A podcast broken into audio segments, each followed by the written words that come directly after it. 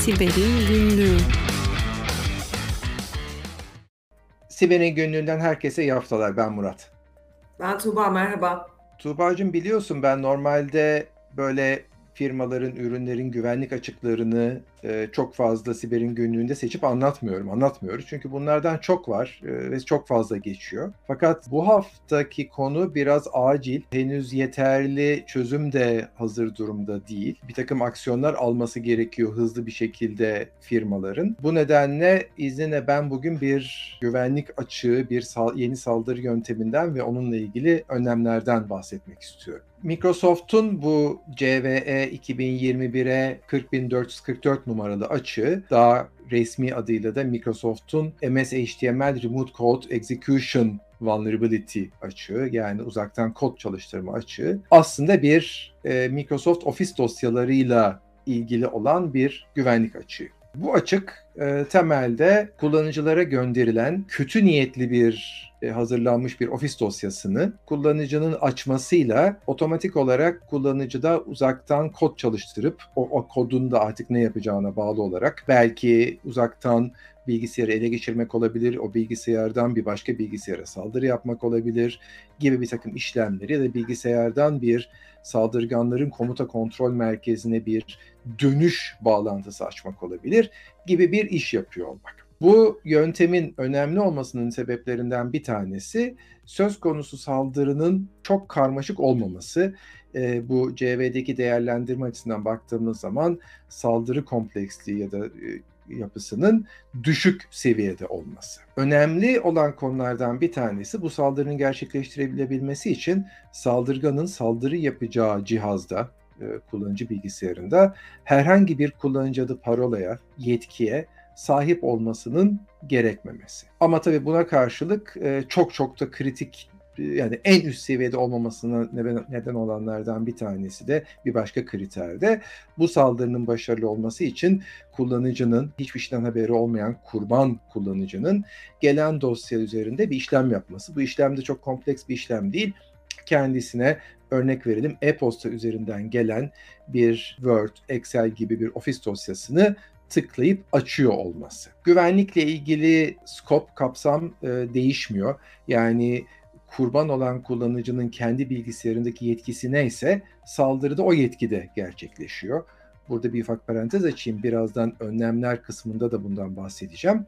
Sıradan kullanıcıların e, kendi bilgisayarlarında çok fazla yetkiye sahip olmaması hep güvenlikte çok konuştuğumuz bir şeydir biliyorsun. E, bu nedenle de burada da karşımızda dikkat ediyor olmak lazım. Yine bir başka konu şirketteki sistem yöneticilerinin, şirketteki yönetici haklarına sahip olan kişilerin günlük işlerini, günlük e-posta, ofis, raporlama gibi ihtiyaçlarını admin haklarına, yönetici haklarına sahip e, kullanıcılar üzerinden yapmamasının çok önemli olduğunu gösteren bir saldırı yöntemi. Ee, şöyle bir kısaca yapıdan bahsedersek şöyle çalışıyor. Microsoft'un biliyorsun ActiveX isimli bir özelliği var. Ee, bu ActiveX nedir? Bir uygulamadaki bazı programların izin verilen bir başka uygulamadaki diğer e, yapılara, diğer uygulamalara e, mesaj gönderebilmesi, onun üzerinde bir takım işler yapabilmesini sağlıyor. Yani farklı uygulamalar, farklı prosesler, işlemler üzerinde veri alışverişi yapmamızı sağlıyor. ActiveX'teki bir güvenlik açığıysa aslında özel yaratılmış bir uzaktan kod çalıştırma açığının ofis dosyası üzerinden bilgisayarın üzerinde ne isterse yapabiliyor olmasını sağlamak tabii ki kullanıcının yetkileriyle. Buna karşın yamalar hazırlanıyor, hızlı bir şekilde çıkacak, yüklenecek ama ondan önce yapılması gereken önemli konular var. O yüzden onlardan hızlıca bahsetmek istiyorum. Bunlardan bir tanesi bir grup politikasıyla, Active Directory üzerindeki grup policy özelliğiyle ya da tek tek şüphelenilen bilgisayarlara gelip çeşitli e, registry ayarlarıyla ActiveX'in ilgili özelliklerinin kapatılması yöntemlerden bir tanesi. Bir başkası eğer mümkünse kullanıcıların yetkilerinin mümkün olduğunca azaltılması saldırıyı durdurmuyor ama saldırının etkilerini azalttığı için son derece önemli. E, yamalar oldukça önemli gibi bir takım konularımız var. Güzel önlemlerden bir tanesi bununla ilgili esas yamalar çıkıp hayata geçtikten sonra eğer isteniyorsa bu geçici önlemler geri alınabiliyor. Benim şu an için aktaracaklarım bu kadar. Çok teşekkürler Murat. Sabah sabah çok iç açıcı bir e, haber verdin bize. Tabii biz e, bu kaydı şimdi çekiyoruz ama yayınlanana kadar muhtemelen herkesin haberi olur. İnşallah gerekli yamaları e, da önlemleri de e, alıyor oluruz diye umut ediyorum. E, şimdi sırada benim haberim var. E, biliyorsun biz sık sık WhatsApp konuşuyoruz, KVKK konuşuyoruz, GDPR konuşuyoruz.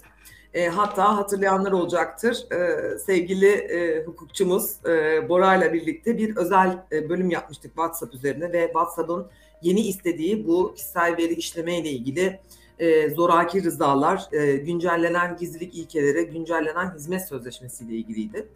Biliyorsun hatırlayanlar da olacaktır. E, o dönemde pek çok kişi WhatsApp kullanımını bıraktı. Farklı mesajlaşma platformlarına gidildi. Öyle bir arayış da başladı. WhatsApp bu konuda geri adım atacak derken e, cezalar gelmeye başladı. Şimdi önce Avrupa'daki durumdan bahsedeyim. 225 milyon euro e, İrlanda'daki yerel veri koruma otoritesinin uygulamış olduğu ceza. Ama bunu iyi anlamak, iyi okumak lazım. Bu söz konusu ceza WhatsApp'ın e, Avrupa Birliği üyesi vatandaşlara e, uygulamış olduğu hizmet koşulları gizlilik anlaşmalarından kaynaklanmıyor. 2018 senesinde GDPR'ın yeni düzenlemesi devreye girdikten sonraki e, koşulları o dönemde karşılayamamış olması, işte kimin hangi verisini kiminle paylaşıyor, nerede saklıyor, ne kadar veri işliyor, e, hangi kategorik verileri işliyor, bunlarla ilgili açık şeffaf bir bilgilendirme yapmamış olmasından ötürü o dönemler 50 milyon euro olarak takdir edilen WhatsApp'ın da onlara gerekli yanıtları zamanında dönmemesinden mütevellit arttırılmış bir ceza. Yani bu cezaları doğru okumak lazım. Şu açıdan önemli.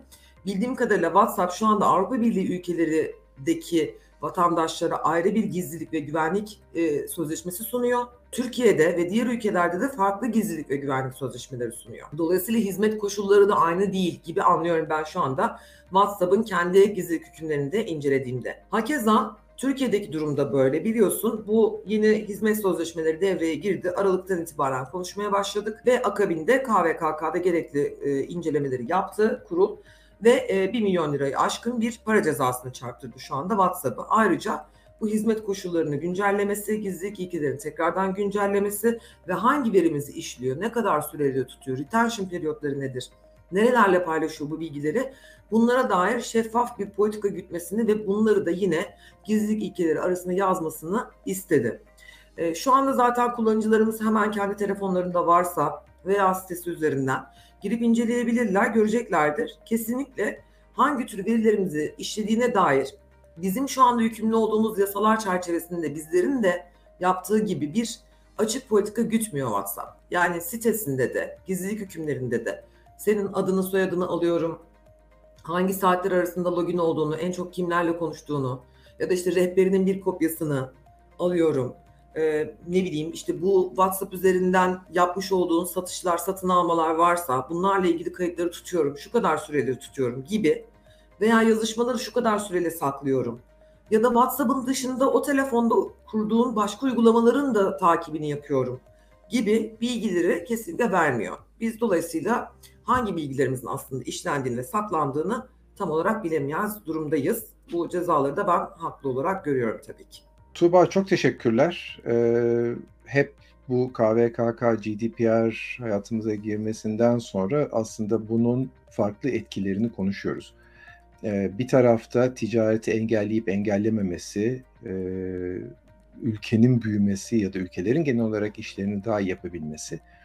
E, diğer tarafta da e, elbette bireylerin e, en doğal anayasal haklarından biri olan mahremiyetlerinin korunması tarafında bir gitgel söz konusu. Ben de şöyle bir şey hatırlatmak istiyorum. E, WhatsApp'ın kurucularının e, iki tane ana kurucusu vardı biliyorsun. 2019 yılında e, WhatsApp'tan ayrılırken e, bir, e, ikisi farklı sebeplerle ayrılmıştı ama e, bir tanesi özellikle Facebook'un WhatsApp'ın mahremiyet konusuna gösterdiği yaklaşımları beğenmediği için ayrılmak istediğini açıkça belirtmişti. Bu da sanki bu konudaki sonuçlardan bir tanesi olarak karşımıza çıkıyor. Evet sevgili Murat, e, son bir ekleme yapayım aslında. Hani bizim Türkçe'de bir e, şeyimiz vardır biliyorsun hani almadan vermek Allah'a mahsustur diye. e, tamamı ücretsiz olan bu uygulamanın aslında bir yerden de para kazanması lazım, lazımdı tabii ki. E, sonuçta Facebook buna yatırım yaptı, evet para da kazandılar. Ama bunu ikame ettirebilmesi için orada pek çok güvenlik önleminin yanı sıra e, yazılım geliştiriciler, sistemciler, e, ordu kadar bir IT organizasyonu var. E, bu masrafların da karşılanması gerekiyor bir yerden. Çok düşündüm bunun üzerine e, bu haberi hazırlarken. E, kurumsal WhatsApp kullanımı evet hani belki satıcılardan e, işte kurumsal olarak üye olanlardan belirli miktar meblağ kazanıyor olabilir. Ama bunun dışında hani e, data per money, e, per payment şeklinde belki e, düşünmek lazım. Amerikalılarda böyle bir yaklaşım var biliyorsun. Kesinlikle. Bu haftalık bu kadar diyelim mi? Diyelim. Herkese sağlıklı, keyifli haftalar. Hoşçakalın. Hoşçakalın.